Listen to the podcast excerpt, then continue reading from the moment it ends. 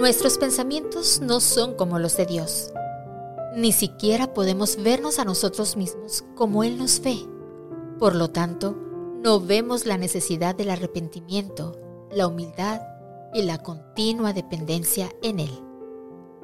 A veces tratamos de resolver las cosas con nuestros propios planes, nuestras propias ideas y estrategias, pero no solucionamos nada porque no ejercemos la fe ni la seguridad que Dios nos ofrece.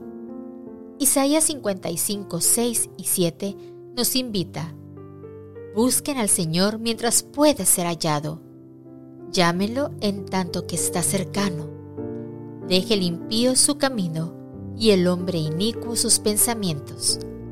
Vuélvase al Señor, quien tendrá de él misericordia, y a nuestro Dios, quien será amplio en perdonar. Hoy domingo 20 de febrero, agradezcamos a Dios porque desde donde Él nos ve, está listo para recibirnos en su presencia. Oremos para que el Espíritu Santo nos dé el poder para buscar al Señor e invocarlo. Incluyamos en nuestra oración las campañas de evangelismo conducidas por pastores y laicos.